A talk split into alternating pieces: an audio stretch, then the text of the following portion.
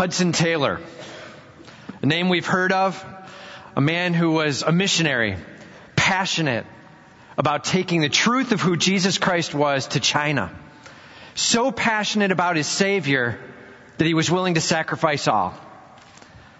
Well, China wasn't real happy about that. And after Hudson Taylor had passed away, they decided it was time to defame his name.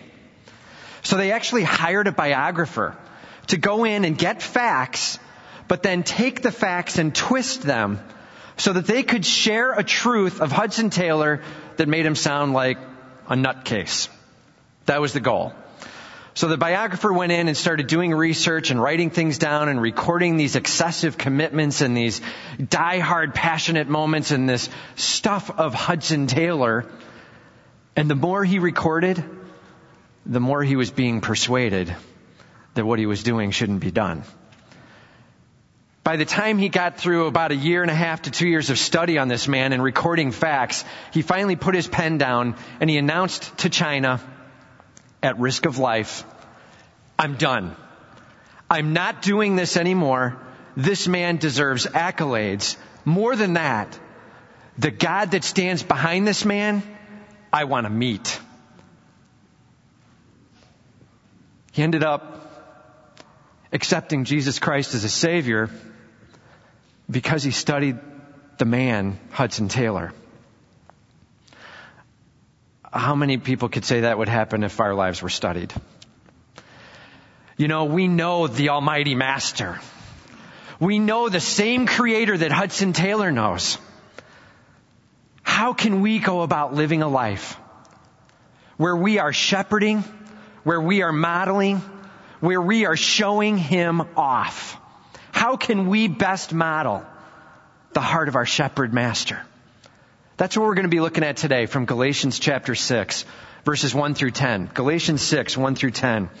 Why don't you turn with me there? And you know, we've got some ushers coming up the aisles. They've got Bibles in their hands. So if you don't have a Bible, just raise your hand. We'd love to get a Bible to you, okay? Just raise your hand. We'll get one there. How can we model our, mas- our master? How can we share his passions and show him off in our life? That's what we're looking at from Galatians 6, 1 through 10. First point, model God's passion for restoration. Model God's passion for restoration. You know, Paul has gone through five chapters of Galatians. He's talked about, you know, justification. He's talked about this idea of works-based things. He's talked about faith. He's talked about how we can love our Lord and Savior. but what he says first now is, let's begin to make sure that our interaction with one another shows it. So he starts out in chapter 6 verse 1. Brothers, if anyone is caught in any transgression, you who are spiritual should restore him in a spirit of gentleness. Brothers, a family term, right? Family, you who share the same Jesus that I do, you who've got the same passion, the same Lord, the same love that I do, may we band together on this one. That's what he's saying. Brothers, lock arms like family. If anyone is caught in any transgression. Now this anyone, if you look at the original language, it's really tied to the word brothers. If anyone among you, if you, as someone who trusts in Jesus Christ, knows another who's trusting in Jesus Christ, and they are caught in any transgression, you know, that thing where you break a law. That's what transgression means. Sin. They're stuck in a struggle. What does it mean to be caught in a transgression? Well, if you actually look at this original meaning, it could have meant a couple of things. One, it could have meant you were busted. You were found doing something you shouldn't have been doing. There are witnesses. You were caught. But it also has this sense of a race being run or of a chase occurring where the wild animal catches up to its prey and catches it. This, this sense of a lion capturing the deer. Do you know what I mean? And you're the deer, not the lion. And sin is the lion. And it's catching you. It's where we end up in the midst of the circumstance where for whatever reason, sin has started looking pretty appetizing. And we've opened ourselves up to some vulnerability, to some maybe even regularity of that sin. We've become its prey and we've gone down. If you know somebody caught by sin, we have a job. It says, if they're caught in any transgression, you who are spiritual should restore him. so note this. This is not a call for everyone to jump in. This is not a call for all people everywhere, all believers in the church to gang up on he who is sinning. that's not what this is a call to. What this is a call to is you who are spiritual. Now that doesn't mean you who have an interest in spiritual things. It actually means you who are walking in a more mature fashion. You who could be labeled as spiritually awake and alive and aware. You who have met Jesus Christ and been changed by Him. Not just, I'm, I'm trusting Him in a Savior, but more than that, I'm leaning on Him. I'm growing in Him. He is touching me and changing me. I want you to know that the number one statement in my life is, may God change me so that I look more like Him. You who are spiritual. I'm excited about God at work in my life. You who are spiritual. I have a testimony of Him changing me. You who are spiritual. I would love to sit with you and share with you how God has rocked my world this year. You who are spiritual.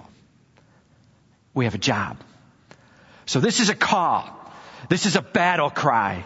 This is a sense of, hello, we've got family going down. And if you've got testimony of Him changing you, you got a job.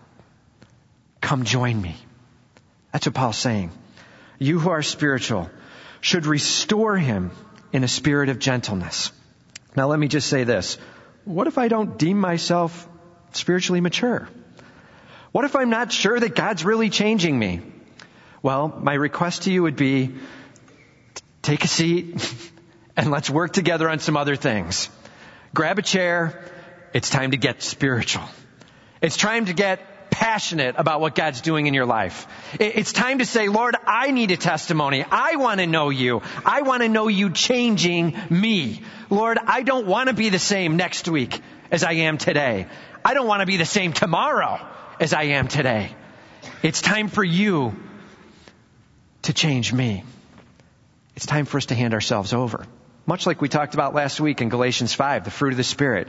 It's time to let the Holy Spirit, like a glove, He moves and affects you from the inside. It's time for His fruit to be pouring out of you. Not faking it, the plastic fruit we talked about last week. Not looking like fruit from a distance, but it's really not when you get up close. It's time to go, Lord, take me and change me. May I be the one who is spiritually mature so that I can lean in with you in your ministry of reconciliation. He says, there's a job if you are that spiritually mature. You should restore him in a spirit of gentleness. Restore him in a spirit of gentleness. Now this word restore actually means to take fishing nets and mend them back together after they've been torn apart right? Can you picture this fishing net and it's kind of meshed and there's torn in the middle so the fish could just go right through, right? And it's taking that, those pieces and getting them mended back together so that they can sustain weight and do their job again. Restore. That's how the word was typically used. It was also used where if you had a broken arm, you would set the bone. Okay? Restore. It kind of has this sense of setting or repairing so that you can do the things you were meant to do. Th- that's what it means. Okay? Restore. He says, restore him in a spirit of gentleness. Wow, that's kind of an important little phrase, isn't it? Like, if we don't look at those few words, we can end up getting into this giant truth bashing session, right? It's just all about get in line and I'm going to bash you until you do get in line and I'm just going to maybe take my Bible and maybe even buy a bigger one so that it's a little heavier and then I'll whack you over the head with it as hard as I can, right? Because we're about truth and getting in line. Oops. We forgot the phrase in gentleness.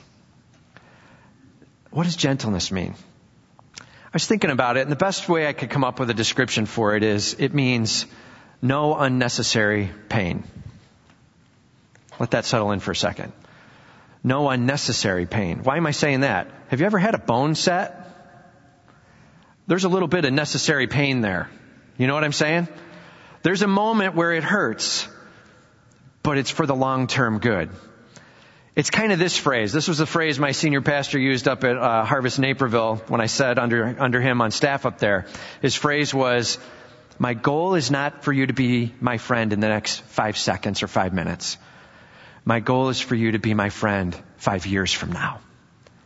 I'm most interested that in the long haul we're in the right path, and, and in the moment it, it may not feel as good. But if we're getting in line and we're setting the bone, we're in a good spot. We're doing the right thing. That is gentleness. So we have to balance it. Takes a little bit of subjective call. I'm going to ask you, you have to be spiritually mature on that one, right? Because I'm telling you, we can bring a lot of pain with this verse.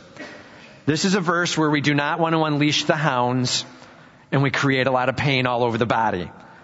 But what we do want is for those who are experiencing God's hand of change to turn to the one next to him, put an arm around him and say, come join me. You would not believe how good this is. Let me ask you to challenge you with a few things. How in the world do we restore someone? I mean, we could just bold-faced attack them. We could just accuse them. What, what, do we do to restore them? What's that look like? You know, we put together a slide here with uh, four points on it how to restore. You might want to write these down because you're going to walk away thinking, I got it. And then you're going to go away and you're going to end up in a moment of truth bashing. So let's write these down and make sure we really understand them. First, your goal is to allow the Holy Spirit to work. That's your absolute goal, okay? Your goal is not to say, I will morph them. It is my goal to drive change into their life. Bad plan, okay? Does everybody hear that? Say bad plan with me, okay? Bad plan, right? I am not about changing them myself, okay? It's not you force them, they feel so manipulated and controlled that they finally just change. Welcome to external behavior management. That's not our goal, okay? Allow the Holy Spirit to do His work. That's our goal. So there's times where you're going to need to recommend and suggest in, and there's times where you're going to need to step back. So your first goal is Holy Spirit, it's your job. Second, be praying for them. Be praying and praying and praying for them.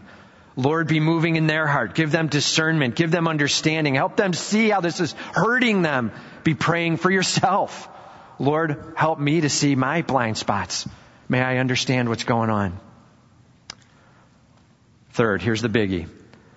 Present scripture. Not present your view of a logical way of handling the problem but present scripture. Find principles that apply or direct rules in scripture, didactic they would say, right? The thing that tells you exactly what to do. Find the stuff in scripture that leads and guides them. And then don't go walking up and say, well, I'm just telling you right now. Have you read 1 Corinthians 10:13? Like you need to be looking for the way to escape and that's the end of it. And you're like talking fast and you're talking hard. Do you know what I'm saying? Like have you ever had that happen to you? where someone's delivering truth at you to the point where you feel like you're getting hit with a water hose and you don't even know how to take it in, bad plan. Okay? But oftentimes, this is a good plan. You look something up, you turn it around and you say, I've been praying. I'm just asking you if you could read something and just consider this. And you hand it to them and ask them to read and ask them to read it in context, not maybe just one phrase or verse, but ask them to read it in context. Say, what does that verse mean? What's it saying? Let the Holy Spirit convict. And then when they say, because they will, oh, so you're telling me you want me to, no. I'm not telling you that you should do anything. I'm saying, here's God's plan. Here's what scripture says. Listen. Heed him. This is God's plan. Let the scriptures talk. I'm telling you, step number three will put you in check in a big way. Why? Because usually in our Christian background, in our walk through the church, in our experiences with others, we kind of think we know what's right, but we couldn't justify it from scripture if we had to. And this makes us go to scripture. It makes us go find where it's at and make sure we really know what we're talking about and then make sure that God is really moving there. And we hand them the scripture to be challenged with. And then last, support them as they're making the change. Support them as they're wrestling with it. This is a really big restore set of steps. This is really what our counseling elements look like. When we start talking about doing biblical counseling here at the church, when we as pastors are meeting with people, this is what we're doing. We're asking for scripture to be dealt with. We're asking what they think of it. What does that mean for them? A good question under the present scripture is, so what's it say? And then the next question is, so what are you going to do about it? Awesome application question. You're coming alongside to help them see what God's teaching about what to be done. And you're not attacking and bashing. You're not jumping on them and ri- driving through them. You're asking the Lord to teach and train as they wrestle with the very active living Word of God. Okay? How to restore. Question. It says restore them, but I thought Scripture said judge not, lest you also be judged. Isn't that what Matthew 7 says? Don't judge unless you're going to be judged yourself. How do I restore if I'm not judging? Do me a favor, turn to Matthew chapter 7 with me. Matthew chapter 7. It's really important that we compare these two and we make sure we understand what we're talking about.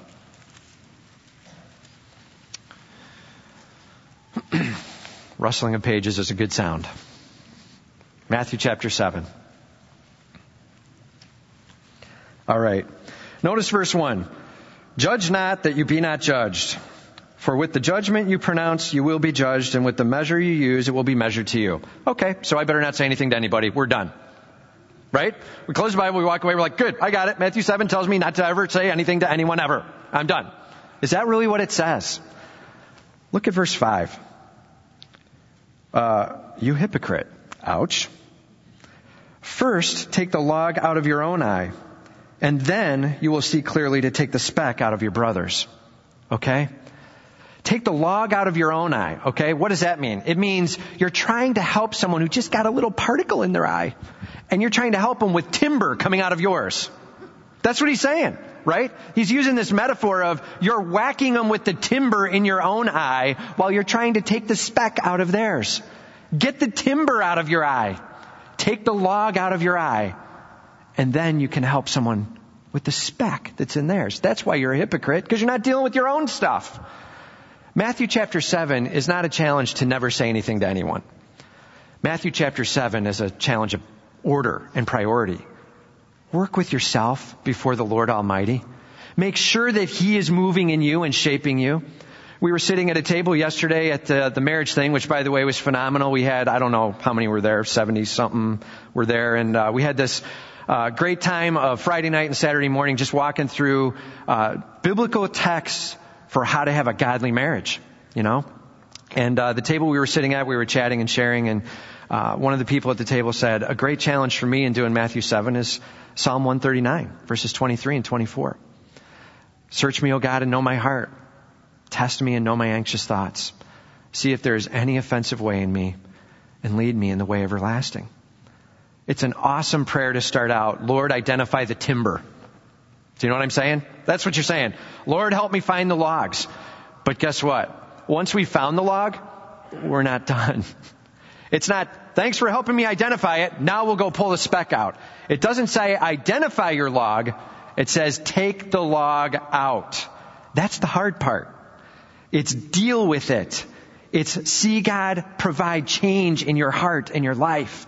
It's be moved and shaped by Him. It's go after whatever sin is in your life that you know needs to go and actually see God remove that as you live with Him and walk with Him and act with Him. And at the point you've experienced that, you might be called spiritually mature. And now we're right back to Galatians 6 1. You who are spiritual, you who have removed the logs from your eye, you who are dealing with what God is trying to ask you to be dealing with, please step next to the person next to you and put an arm around them and gently, lovingly help them towards that same path, path and process. Do, do you see it? I'm not hearing it. Do you see it? This is a big deal. This is a huge deal. Yes, the church needs to be interacting with each other. Yes, we need to be putting our arm around each other. Yes, we need to be caring for each other. Yes, we need to be dealing with our own stuff. Okay? That's all wrapped up in Galatians 6 1. That's one verse. That's a big deal. We got to make sure we really understand that. Okay. So that's just a little side note there. That's Galatians 6 1 in light of Matthew 7. There is not a contradiction in scripture. It's a call to maturity. Dealing with the rod, the log in your own eye before you go pulling the speck out of someone else's. Being a change based believer and then helping others go after their stuff. Okay. He says, keep watch on yourself lest you too be tempted. In other words, be careful. You start dealing with the muck and the junk and the temptations of this world, you actually might trip into that same temptation. Might also mean something a little different. You might trip into pride and arrogance as you think, I got it together. That's why I'm helping you. And all of a sudden we start slipping down our own little hill of pride problem. Keep watch on yourself. Make sure that you're careful in the midst of this this is a tender, gentle function of restoring someone to where they need to be. Verse 2 Bear one another's burdens and so fulfill the law of Christ. Bear one another's burdens. This is actually a statement like, uh, be a pack mule. That, that's really what he's saying, okay? It's kind of got this negative connotation of, get ready, we're going to hoist a bunch of weight on top and you're going to carry it. Be a pack mule for the church. Doesn't sound like a really good banner to make, does it?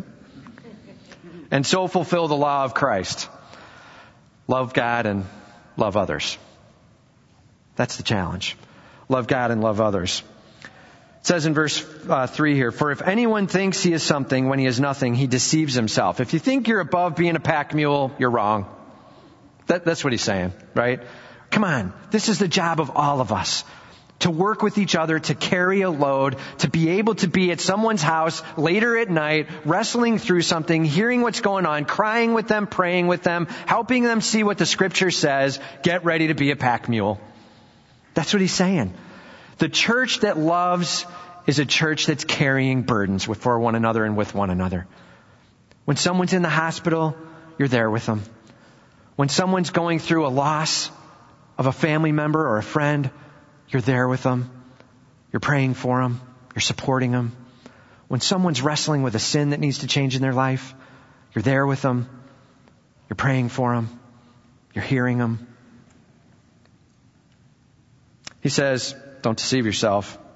In other words, our heart can be pretty fickle and we can think we got it together when we really don't.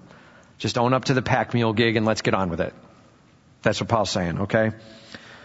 Verse 3. For if anyone thinks he is something when he is nothing, he deceives himself. Verse 4. But let each one of you test his own work, and then his reason to boast will be in himself alone and not in his neighbor. He's basically saying this. In the beginning, we're talking about being spiritually mature. We're talking about having it together. Well, how can you know that? You're going to have to be able to take a look at yourself. A good, frank, hard testing look at yourself. Checking yourself out and seeing how you're doing and saying, God, honestly what needs to change. Search me, O God, and know my heart. Test me and know my anxious thoughts. See if there is any offensive way in me. Lead me in the way everlasting. Have you ever noticed this? When you get people together, they try to put themselves on top, and they do it in one of two ways. They either try to compete and be the best, or they try to push everybody else down. Right? Because honestly, I'm still head and shoulders above if I can just get everybody below my shoulders. Do you know what I'm saying? So I can sit here and I can complain about them and I can talk about them and I can badmouth them and I can rip them and I can make sure that it's become perfectly clear that this person is incapable of anything functional down. I must be a little better. I was even able to see their problem. Right? So as we push others down, we try to make ourselves better by what's going on in our neighbor's life. Paul's saying, don't go that route. Don't go the route of leaning on your neighbor and pushing down on them so you can get up. Check yourself before the Lord and just say, test me, Lord. Uh, grow me, Lord. I want to change. I, I want to be more like you. I just want to be in a place that honors you and glorifies you. Let each one of them test his own work, and then his reason to boast will be in himself. Is that sin? Boasting in yourself? What he's saying is, just get your stuff clean before God so that you and God can actually stand in a good place. This word boast that's used here in the original language, it's actually not a sin statement. It's a statement of honesty and uprightness before the Lord in a way that can make you be in a position where reward is involved. God's saying, well done. Well done. That's what he's saying. Make sure you're in the well done statement. Verse 5 For each will have to bear his own load. We will be responsible as we stand before the Lord for our works, good and bad. Paul's talking to believers here. There are rewards for our works here on earth. It's not about salvation. It's not in and out. It's not with him forever or not. But there are rewards. There is relationship with him. And there is payment and penalty if we're not following him. We miss out on some blessing. That's really the way to say it. So what's the whole point here? He's saying this. It's about restoring. You know, uh, a number of years ago, a man grabbed a knife, broke into a museum, ran up to a Rembrandt painting, and took the knife and just started slashing the canvas. And the thing fell into ribbons. Finally, somebody came up, and as they came up, he ran away. Okay, the guy got away. Strangely, around the same time, totally other museum, guy grabs a hammer, runs up to a Michelangelo statue, and starts whacking on this thing, and pieces of it start falling off. And the authority figures had to decide what they were going to do with these pieces of art. So, they just threw them away. Is that what you think happened? No way. They sat down with this Rembrandt and they began to weave the canvas back together and tried to restore the canvas to a level where as you looked at this, you could see the unbelievable painting that he had painted. They were restoring the canvas to a level that it was originally intended. They took the sculpture and they, they pieced it back together and even had to use some glue and spots to try to restore this thing to where when you looked at it, you could see what Michelangelo had originally put together. That's what God's calling us to do and be. He's saying, Ephesians 2.10, you are my workmanship. That word means you are my handiwork, my poetry, my special creative artistic design. Each of us. And as he's looking at his handiwork with the intended design, he says, sin has come in and whacked this thing up bad. It's time for us to do a little restoring. And he's asking each of us to be a part of it. He's saying, please come join me in this unbelievable process of restoring my handiwork beyond what it was originally designed as, what it came out as, because we were all affected by sin. We get to go well beyond that to this unbelievable, God honoring, God reflecting handiwork. Come join me. That's what God's saying. Each of us is inside cringing a little bit right now because this is not what America teaches. Right? The American society says, let everybody live their own life. Do not get in other people's faces. And I'm telling you, it's from the pit of hell. But they're partly right because again, if you're spiritually mature, then you're called to that. The responsibility is experience God's transforming power in your life. Be blown away by what he's done for you. Get a testimony of God at work in you. So excited about what he's doing. And then put your arm around the person next to you and just say, come join me in this. I- am serious. You got to see this. Can I just show you a verse? Let me just show you. That's what it's about. It's about get hungry for him and then begin to move with those around you and protect those around you. A calling to restore God's handiwork the ministry of reconciliation is called in 2 Corinthians chapters 4 through 6. God's restoring power. That's what he's talking about here. Are you ready? Here's the real question. Number one. Are you ready to call yourself spiritually mature? If not, today's the day to get on that path. It's time to start going after God, please change me. God, please move in me. Lord, may you just powerhouse a change in me. And if you're experiencing that now, and you're excited about what God's doing, it's time to say, who? Who around me, Lord, might I be an encouragement to? Who around me can I put my arm around and hurt with them and long with them and help them in this restoration process? Think of a name. Do you know somebody who needs your help? Maybe you need the help. If you do, let your small group leader know. Let a friend know.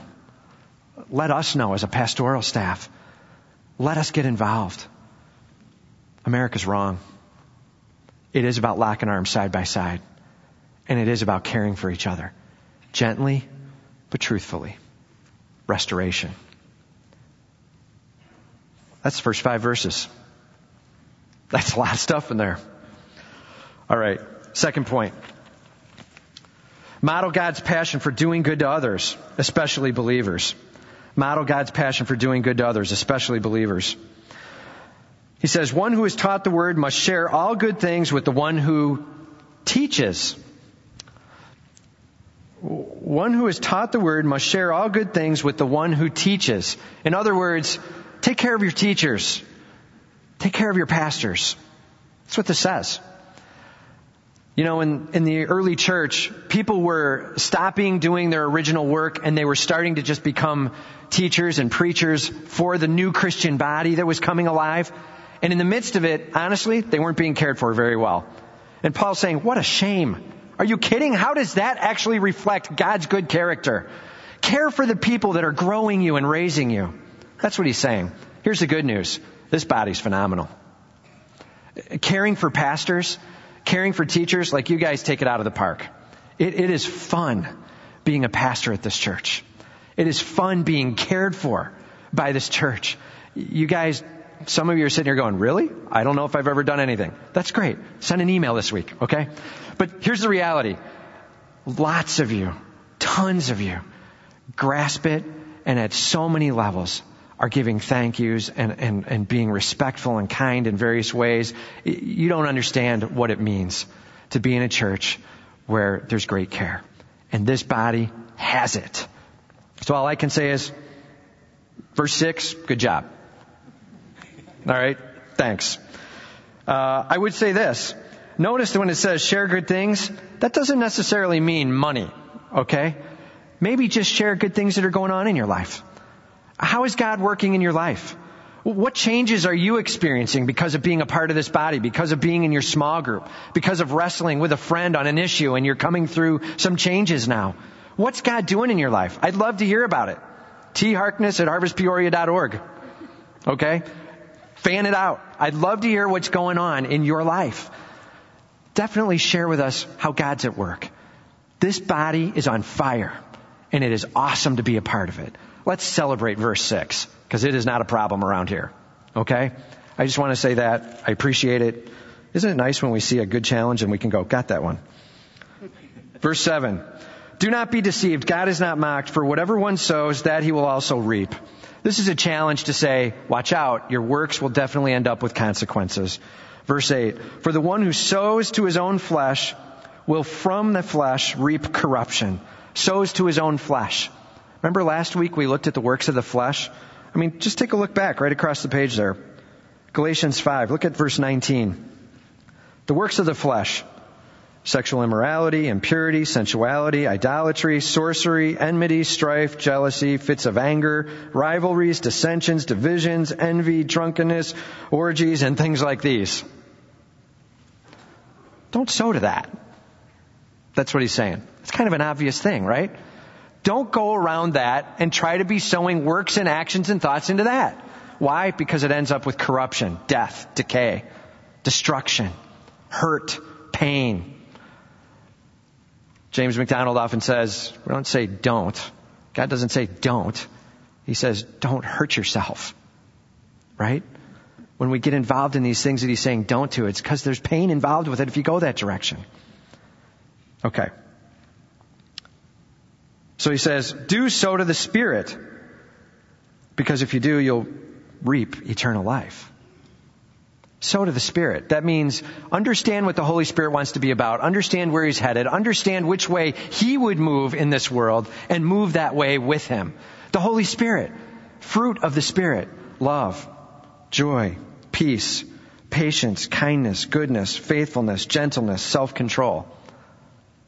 Sow to those things. Reach out caringly and touch. Reach another person. He says, let us not grow weary of doing good, for in due season we will reap if we don't give up. Don't grow weary. This is what he's saying. It's not about physical weariness. That can come with it. It's about heart weariness. It's about spirit weariness. It's about, I'm tired of being on the side of good and getting beat up. So I guess I'm done. It's about beginning to tip the scales towards impurity, towards flesh.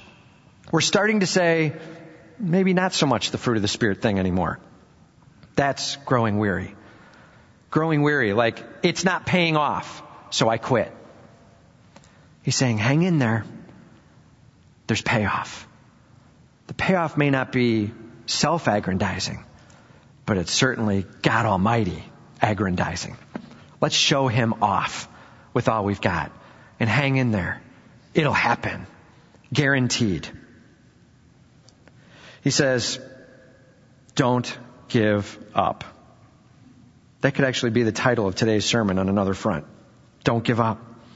So then, as we have opportunity, let us do good to everyone and especially to those who are of the household of faith.